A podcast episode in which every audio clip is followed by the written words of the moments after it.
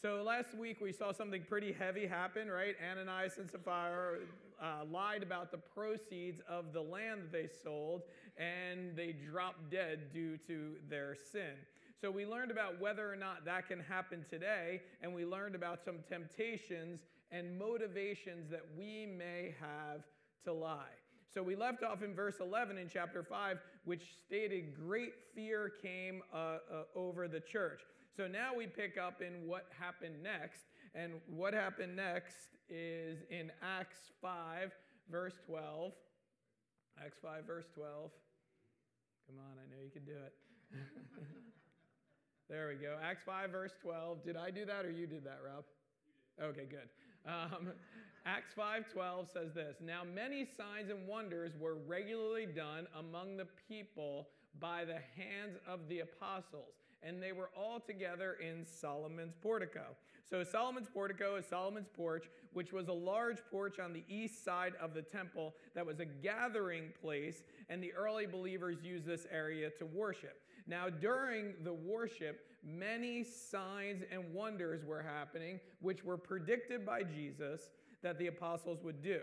The purpose of these signs and wonders were to draw people in, to draw people in, make them aware of the great power of God, and they would hear the good news about Jesus. Now, there were two general responses from the crowd. And the first in Acts uh, 5:13 says this, "None of the rest dared to join them, but the people held them in high esteem."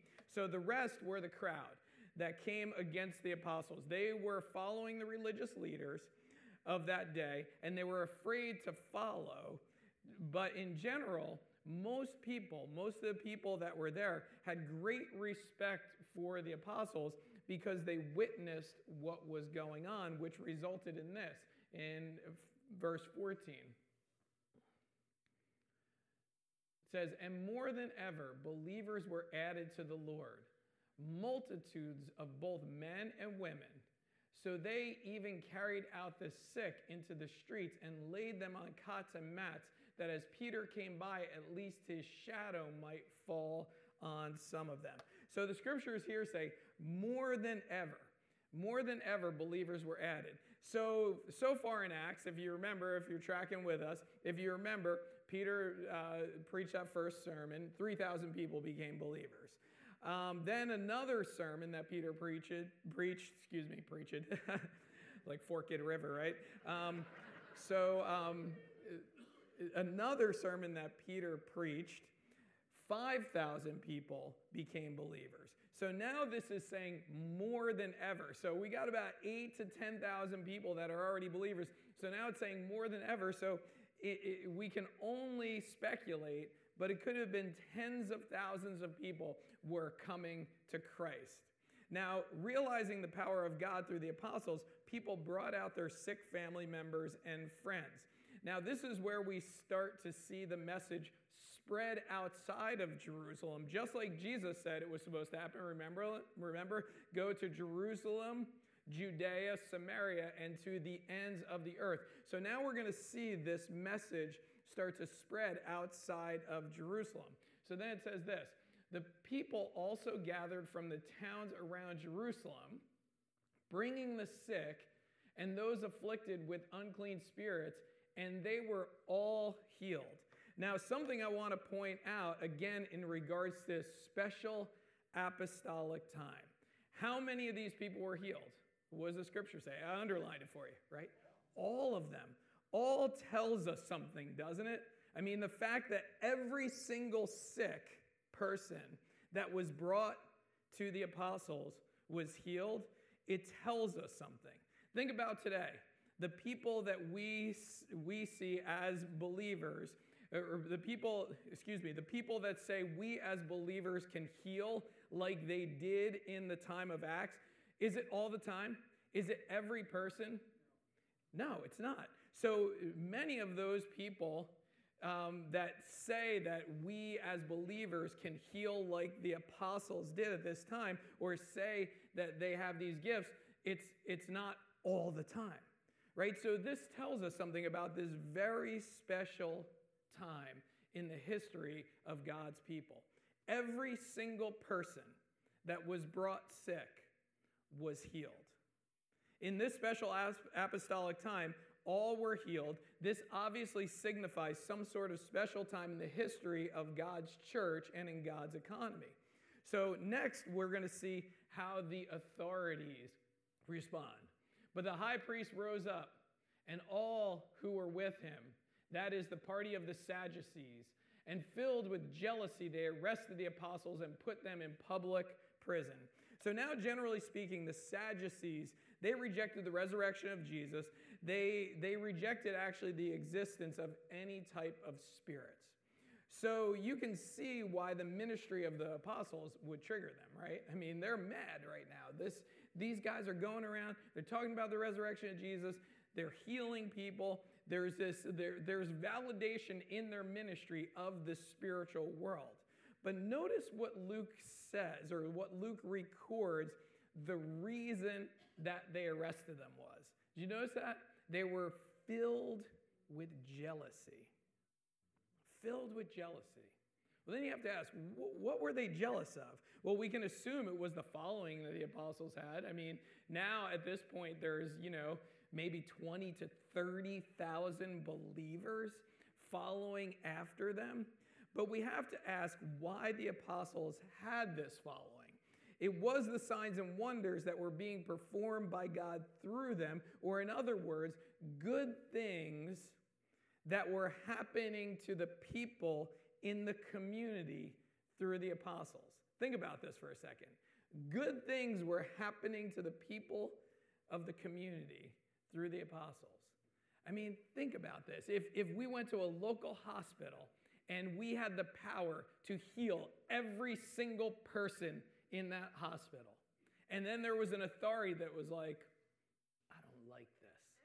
What does that say about that person? And I think part of the reason why Luke recorded this, this filled with jealousy, is it shows it's pretty sad that this made the priests arrest the apostles.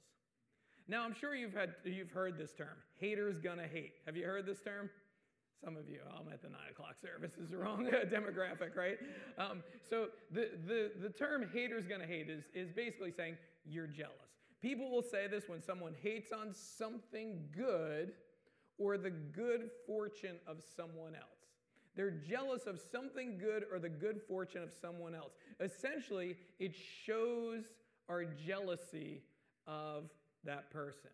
Now, jealousy really says more about you than it does about the person, doesn't it? It really says more about you than it does about the person. It's a problem you if, if, if it's a problem you have in your life, it's something that you need to get into check. If something's going well for another person, if they're blessed in a way that you want to be blessed, if they're successful in things that maybe you want to be successful in, if things are going their way, the proper and godly response is to rejoice with them. The proper and godly response is to rejoice with them. The scriptures tell us this, right? Mourn with those who mourn and rejoice with those that rejoice. So, a question I have for you is Are you jealous of someone in your life? Well, guess what? If you are jealous of someone in your life and that jealousy goes unchecked, what it's going to make you do, it's going to cause you to do ugly things. It's going to cause you to do ugly things. Let's get back to the Sadducees. The ugly thing they did was they arrested the apostles. Now, what happens next validates their work was actually from God. Because look, they arrested the apostles, but during the night, an angel of the Lord opened the prison doors and brought them out and said, Go and stand in the temple and speak to the people all the words of this life. Now, when people are jealous of you and come against you, it can be discouraging. And sometimes it can discourage you from doing the work that God called you to do. So, this prison break by an angel not only shows everyone, like, these guys are from God, okay? Like, this was like a divine prison break, but what it also does is it encourages them. It encourages the apostles. I mean, granted, the healing, the following, all that stuff. Like, I'm sure that was a huge encouragement. But when you have the authorities go against you, do you start to question what you're doing? When the authorities go against you, you start to think, like, well, they're the authorities. I mean, they're there. And, and, and later on in Romans, we see that the authorities are placed by God. So even though this wasn't written yet in Romans, you have to think that the apostles were probably like, okay, like this is this is pretty heavy right here. This is pretty crazy. Like we're being thrown in jail for doing this. And then all of a sudden an angel comes, breaks them out of jail. And not only breaks them out of jail, what, is, what does the angel say? Go stand in the temple and speak to the people all the words of this life. So he's saying, listen, you're not doing anything wrong. In fact, you're doing something so right. Go back, do what you're doing because you're telling people about how they can truly have life. In verse 21, it says, And when they heard this, they entered the temple at daybreak and began to teach. So now they had more validation of their mission, so they obeyed. They went and, and, they taught. They said, you know what? I know they said not to do this. I know they arrested us. Like, let's just go and do this because we got more validation here. So it says, now when the high priest came and those who were with him, they called together the council, all the senate of the people of Israel, and sent to the prison to have them brought. But when the officers came, they did not find them in the prison, so they returned and reported. We found the prison securely locked and the guards standing at the doors, but when we opened them, we found no one inside. So they wanted the apostles, uh, they wanted to bring the apostles in for trial to the council, but when they got to the jail, they found out no one was inside. You have a locked prison with guards in front. Now, you know, some could suggest, like, oh, the guards must have let him out. No prison guard is ever going to let a prisoner out, okay? They're not going to do that because they're going to die, okay? They're going to die if, they found, if, if it's found out that they let them out. So it was a divine prison break, and we see. Now, when the captain of the temple, the chief priests, heard these words, they were greatly perplexed about them, wondering what this would come to. And someone came and told them, Look, the men whom you put in prison are standing in the temple and teaching the people. Then the captain with the officers went and brought them, but not by force, for they were afraid of being stoned by the people. So the officials, like, they found out, okay, these guys aren't in jail. And then somebody else came and ran and said, hey, listen, those guys that were supposed to be in jail that aren't in jail anymore, guess what? They're back at it. They're doing the same thing. They're preaching in Solomon's portico. They're, they're doing this. So then they were like, well, let's go get these guys. But notice it says they went and got them, but not by force. Okay? The reason why they didn't get them by force is they were afraid of the people. 10, 20, 30,000 people were following after these apostles. And they're thinking, you know what? We could have a revolt on our hand. Like these people can literally just go ham on us, and we're in big trouble because there's a heck of a lot of them, and there's not many of us. So then, we go to the next verses. And when they had brought them, they set them before the council, and the high priest questioned them, saying, We strictly charge you not to teach in this name, talking about Jesus. Yet, here you have filled Jerusalem with your teaching and you intend to bring this man's blood on us. So, first, they're saying, you know, we wanted you to stop preaching, but there's also another factor here. Notice the last line. You intend to bring this man's blood. They're like, these guys are, are blaming us or trying to get everybody to blame us for the death of Jesus, his blood being on our hands. So then Peter and the apostles answered, We must obey God rather than men. The God of our fathers raised Jesus, whom you killed by hanging him on a tree. So Peter now throws down the answer that they do not want to hear. First, we have to obey God, which we talked about a few weeks ago. Remember, when the authorities tell you to disobey God, who do you obey? You obey God. So this is where Peter says, you know, first thing they don't want to hear, we're obeying God, not you. Second thing they don't want to hear is this You, in fact, did kill Jesus, okay? You guys actually did do this. He was delivered up and you killed him. So then Peter says this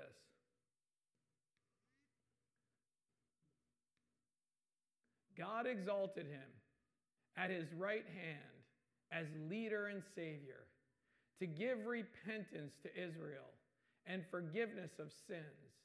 And we are witnesses to these things. And so is the Holy Spirit, whom God has given to those who obey him. Now, again, we see this in Acts. Now, this is the fourth time we see Peter preach the gospel. Sin, you killed Jesus.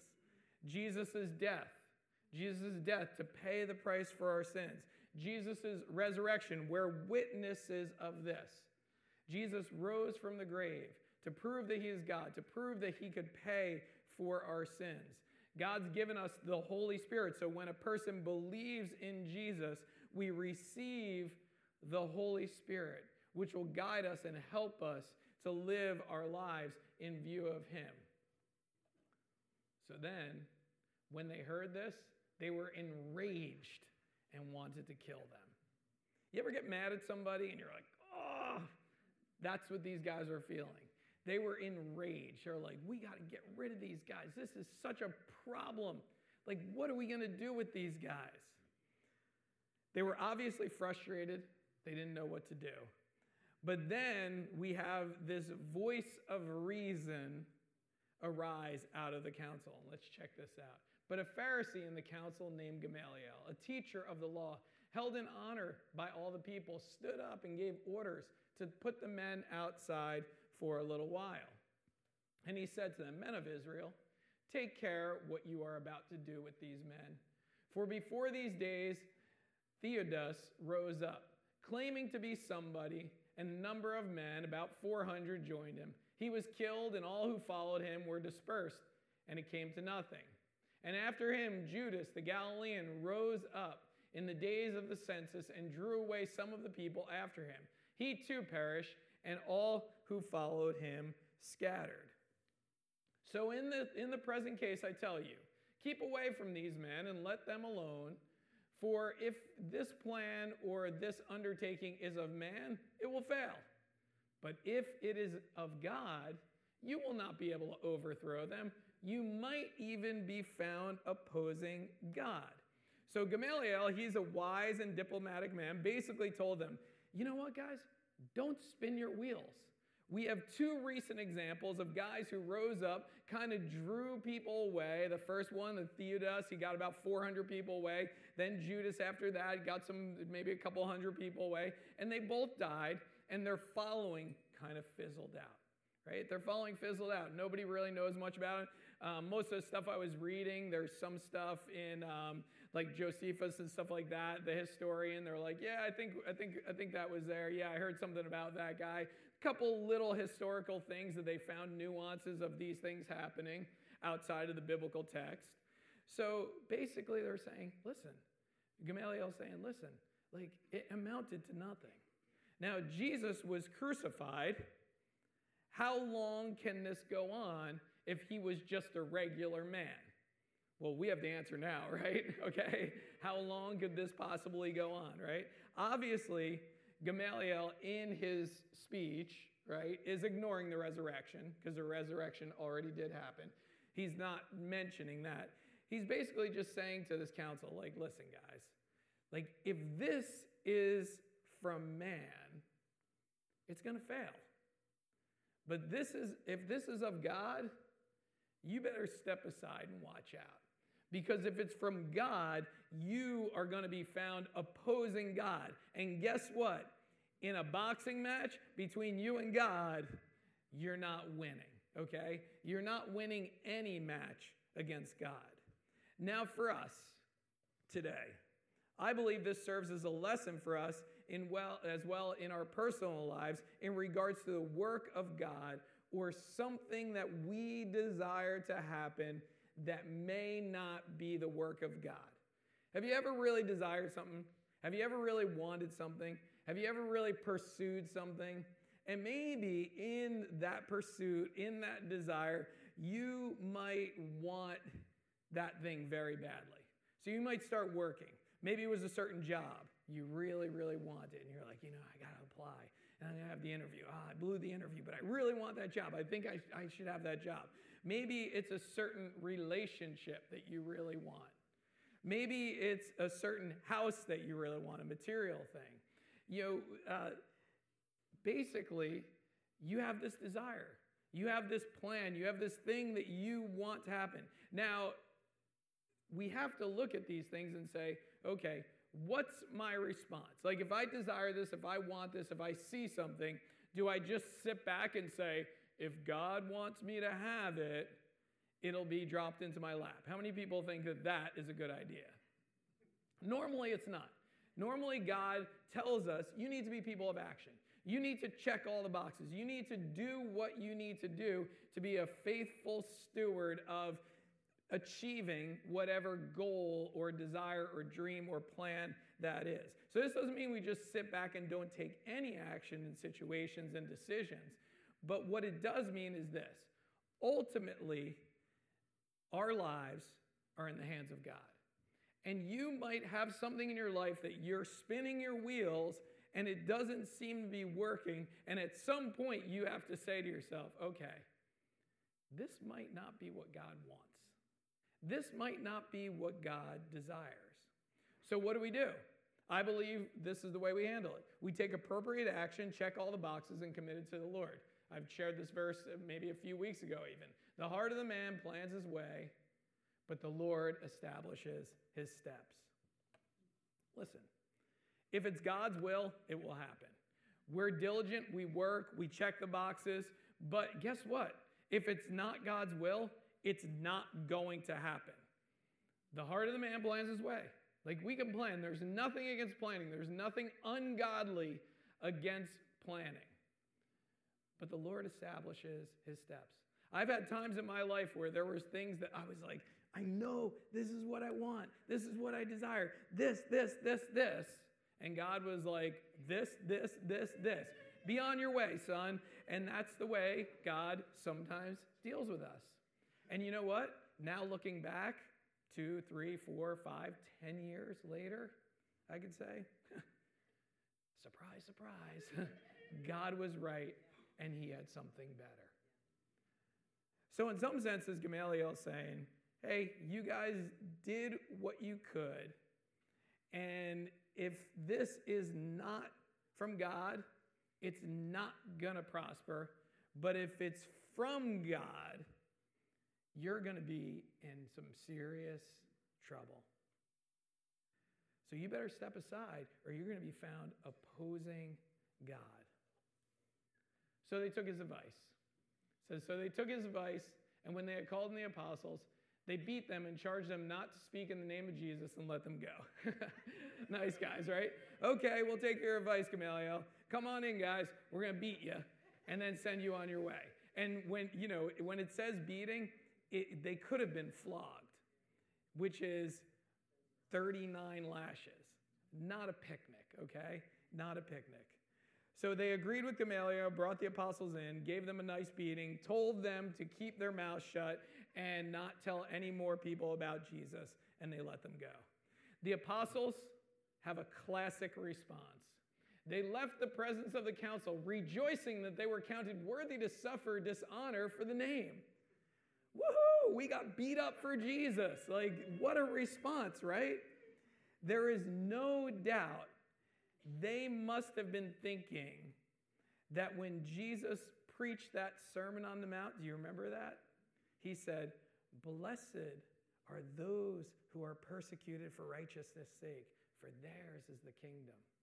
Like these things are probably reeling back in their mind. Oh, yeah, Jesus said, we're going to be persecuted for righteousness' sake. That's why they had this response. Nobody gets beat up and was like, yeah, I just got beat up. But they were all fired up now. They're rejoicing in the suffering for the name of Jesus. So here's what they did. Oh, that was the verse. So here's what they did. And every day in the temple and from house to house, They did not cease teaching and preaching that, that Christ is Jesus. The takeaway here for us nothing should stand in our way of our commitment to the Lord and the mission that He has called us to because it's from Him and nothing can stand in His way. If the work that God has called you to do is from Him, which if God called you to do it, it is, there's no human entity that could actually stand in the way of that. You know, we as Christians, you know, in America in 2022, sometimes it can be discouraging, right? Where is this world going? What's going on? Are they trying to do this? Are they trying to do that? Listen, they can try to do everything they want. But like Gamaliel said, they're opposing God. And guess what? We know the end of the story. We know who wins. We know what God has called us to do. So, like the apostles, we should just say, hey, you know what? I'm going to rejoice in the suffering, and I'm going to go and continue to do God's work. Let's pray together.